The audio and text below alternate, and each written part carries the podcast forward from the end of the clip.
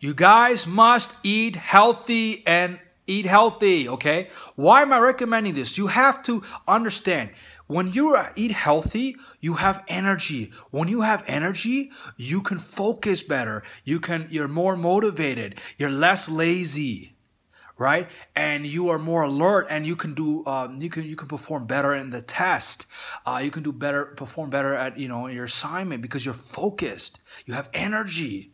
You know, you can, and that's what I'm saying. You have to eat healthy. Your mom always pestered, eat that broccoli, eat that broccoli. Well, she's right. You gotta eat that broccoli, okay? You gotta, eh, you gotta, st- you have to stay away from the caffeine and the like the chocolate and the tea and the coffee, the junk food, you know, like Doritos.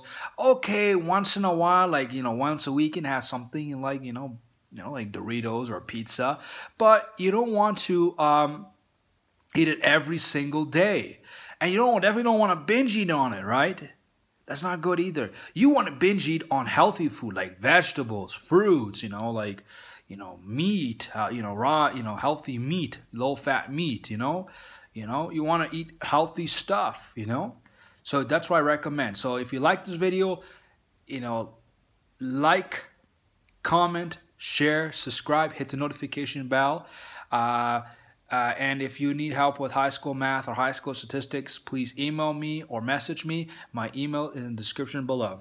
And uh, may and your homework for tonight is to eat as much carrots as you possibly can without no dip no sauce oh my it's yeah yeah that's you got to eat healthy kids so bye for now guys